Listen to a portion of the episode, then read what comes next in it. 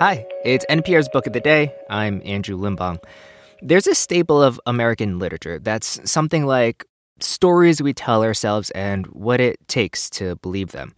At best, we need these stories because they're necessary for survival.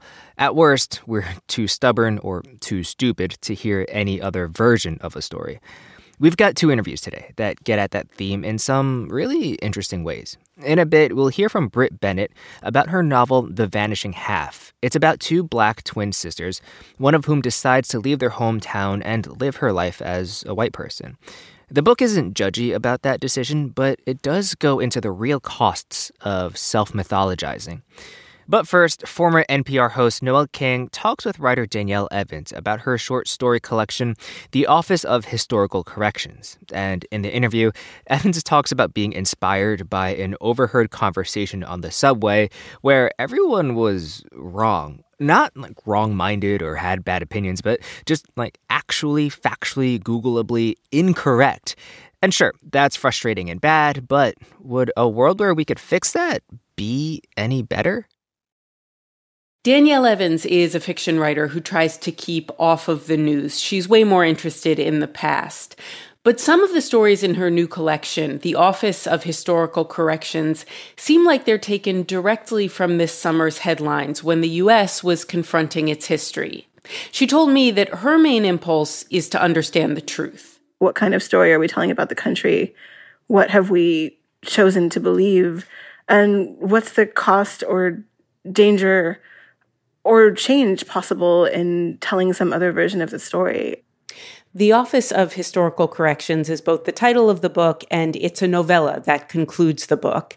Um, it's a really grabby idea, the Office of Historical Corrections, which you describe as a kind of bureaucracy, a government bureaucracy, uh, a fictional one, but explain what it is. Yeah, it's an agency that is kind of real time fact checking. So in theory, and in, in the book, it sort of starts as this grand idea and then is a kind of small underfunded government office as as many things go. But in theory it's supposed to be a kind of public works project for historians so that people are in public and having conversations with the public and also correcting kind of formal and informal signage and landmarks and markers of historical events and are supposed to be there to sort of engage people in a real time fact checking process, which of course is both more controversial and less powerful at times than the Institute hopes. But the idea is that it's a sort of agency created to reckon with our, our crisis of information and our, our crisis of truth. this fictional office is very reminiscent of debates we're having over Confederate statues and whether they should stay up and whether if they do stay up, there should be a plaque near them explaining what the truth of them is. Was there a particular incident that sparked the the idea for this story, the idea that we might have a national office dedicated to telling the truth about America?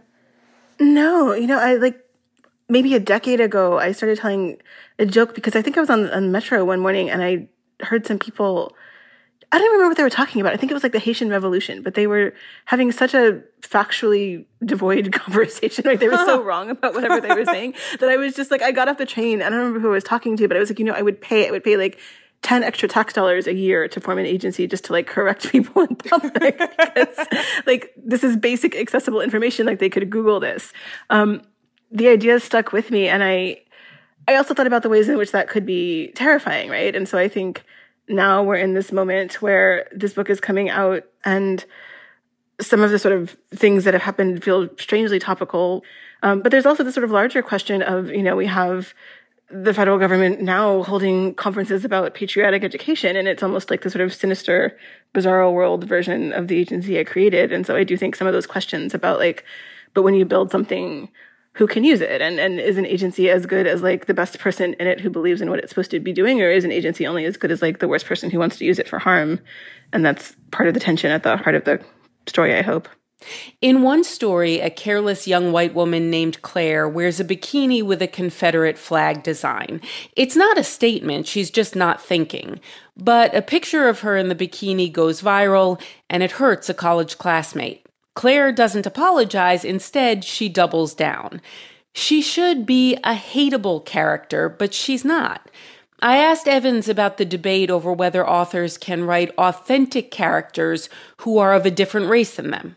You have to write what you understand. And I think most black people are very equipped to write about whiteness in this country because most of us have spent our lives watching it and learning it. And we've certainly been in that room where, where we are the minority and where we hear people um, kind of talk amongst themselves.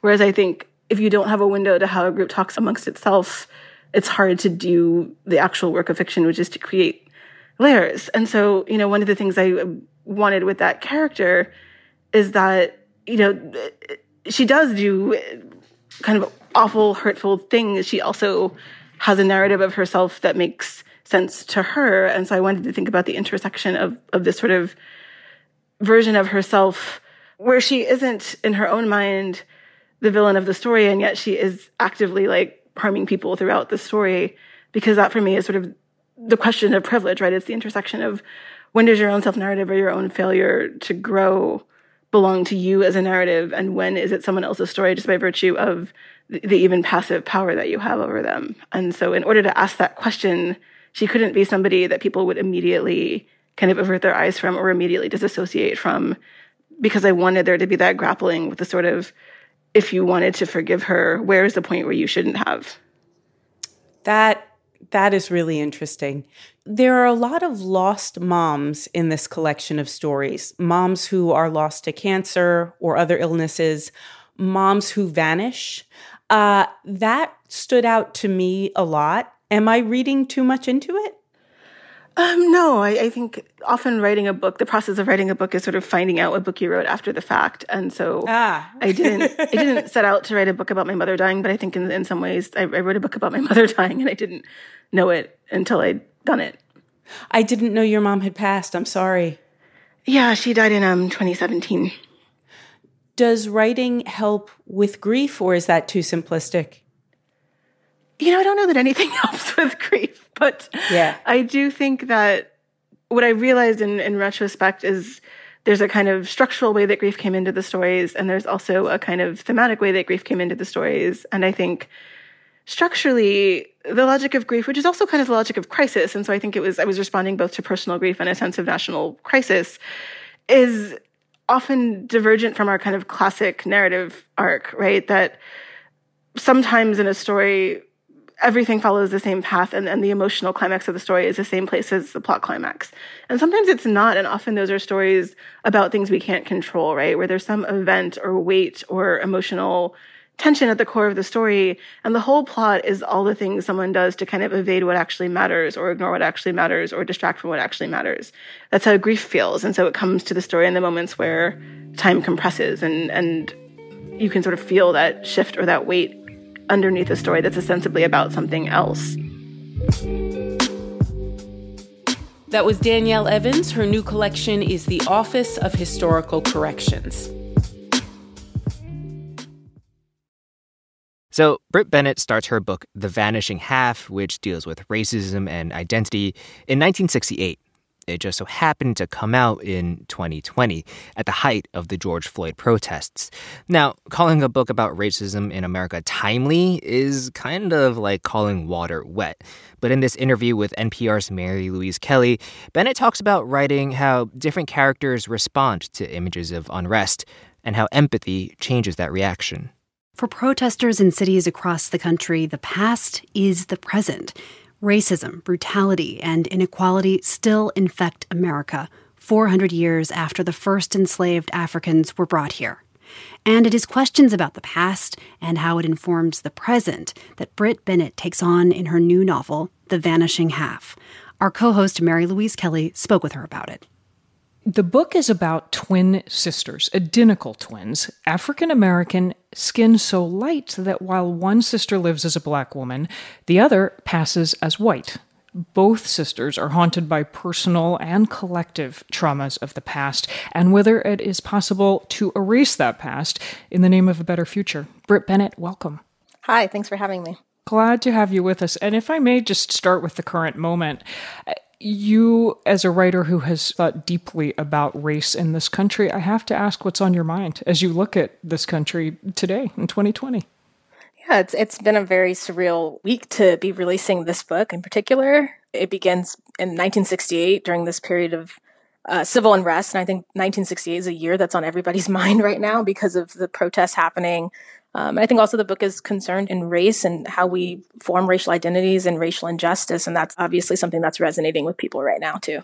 Yeah, there was a, a page that I was underlining and starring. This is page 158 because there is a, a scene where it's set in the summer of 1968, and one of your characters is watching the news and describes uh, sitting on the arm of a chair and watching cities across the country lit up in flames and neighborhoods being destroyed and i i wrote wow under it just thinking it's it's you could have written that about a novel set in 2020 and that feels both you know like so much has changed but not clearly uh, way too much has not changed Exactly. And I think that's also a moment where you see characters reacting to these images so differently based on their racial background and where they come from and whether they understand and empathize with the pain and the anger or whether they don't. And I think that that's also something that you're seeing around as everybody is trying to process this moment. Yeah. All right. So, to the where they come from point, let, us dive into the novel. And I want you to tell us about Mallard, Louisiana. This is the town where your characters, the twins, Stella and Desiree, grow up, which is it's a fictional town, right? Yeah, I, I got the idea for the book from a conversation I had with my mother, who told me very offhandedly one day about a town she remembered from her Louisiana childhood where everyone sort of intermarried so that their children would get lighter with each generation. So I wanted to kind of explore the idea of a place like this. And I was able to draw on some research from similar Creole communities that were similarly insular and organized around people having light skin and kind of aspiring to have it light skin in different generations. Hmm. So I've heard you use the term a, a racial third space talking about this town. Explain. Yeah, so I found it really interesting the idea that this is a black community that feels that they are separate from darker skinned black people. And at the same time, they know that they are not treated in the way that white people are treated. So, what does it mean to kind of exist in that third space, particularly in that time and place, which is a rural Louisiana town during the age of Jim Crow? It was a binary. There were white spaces and there were colored spaces. So, what does it mean to not exist in either and to exist in that liminal place? Hmm. The twins are inseparable as girls, and then one of them decides to pass as white to take a job that was only open to a white woman. Her twin, Desiree, is left behind and lives her life as a black woman. Why was that something that you wanted to explore? Well, I think I was interested in this book of the idea of race as something that is both fictional and also something that is real. So I think when we talk about race being a social construct, yeah, the idea that these twins are identical and one essentially becomes white because she declares herself to be white and one is black because she does not do that there is an aspect of that that reveals how flimsy, you know, those categories are if you can transgress them through performance. But at the same time, these decisions and that they make and how they identify themselves materially affect their lives whether it's the jobs that they have or who they marry or what happens to their kids and the opportunities their kids are afforded. It really affects so much of their material lives, even though the idea of race and these categories are so flimsy in and of themselves. So flimsy, and yet Stella, the one who, who lives her life as a white woman, finds she cannot escape her identity. She can't escape her past. It keeps tracking her down which seems to suggest it's you know it's like Faulkner wrote the past isn't dead it's not even past um, that that's a very different argument that that race is a is a more fixed thing I mean, I think it's both and it's all of them. I mean, I'm not I'm not trying to punt on this question, but I think that it really is all of those things. So for Stella, she's constantly performing and that performance is also constantly changing. So I think that that was one of the things I found interesting about setting the book when I did um, which is later than a lot of stories about passing are set historically, to set it within the civil rights movement and that post civil rights movement era. Stella is learning how to perform whiteness at a time in which whiteness itself is also changing, and the scripts that she has learned within her Jim Crow upbringing in Louisiana are not applicable to when she becomes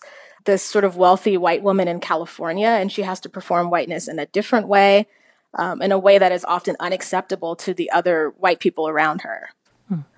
There have been quite a few novels written about passing, and there's often this big reveal at the end the person who was trying to pass for white it turns out everybody learns they're not who they said they were you in this book seem less focused on that and more focused on, you know, what if a person who's passing for white is never found out? What does that look like? How does that play out? Yeah, I mean, I think, you know, some of the earlier narratives of passing that I was exposed to, one was the movie Imitation of Life, which is, you know, adapted from an earlier book. And, you know, in that movie, there's like that big climatic scene at the end where the white passing character flings her body on the casket of her dark skinned mother who's just died.